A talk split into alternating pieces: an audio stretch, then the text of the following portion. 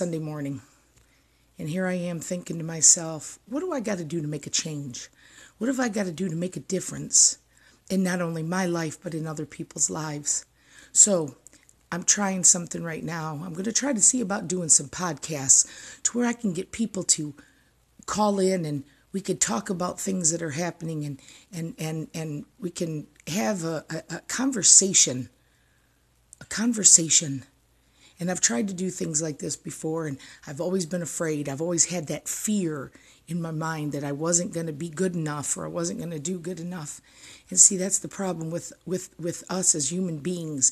We are such a wonderful, wonderful creation, but because of the past that has happened from the dawn of time, we have this fear in our hearts that we are afraid to change. We are afraid to make moves. We are afraid to make different different steps. We want to always go in that same direction. Well, I need to start working towards a different direction. I need to start working towards spreading the good news and fighting the good fight. I'm not talking about motivating people. What I'm talking about is getting people to understand that fear is the enemy and that we need to not be so fearful.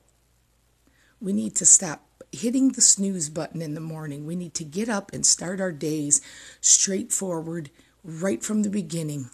So, what I'm going to start to do is I'm going to be looking for some different platforms, trying some different platforms out, and seeing if I can come up with a way that we all can talk about what it is in our lives that we can do to share with each other and to share the good news and to be positive reinforcements to one another rather than knocking each other down and being nasty to one another.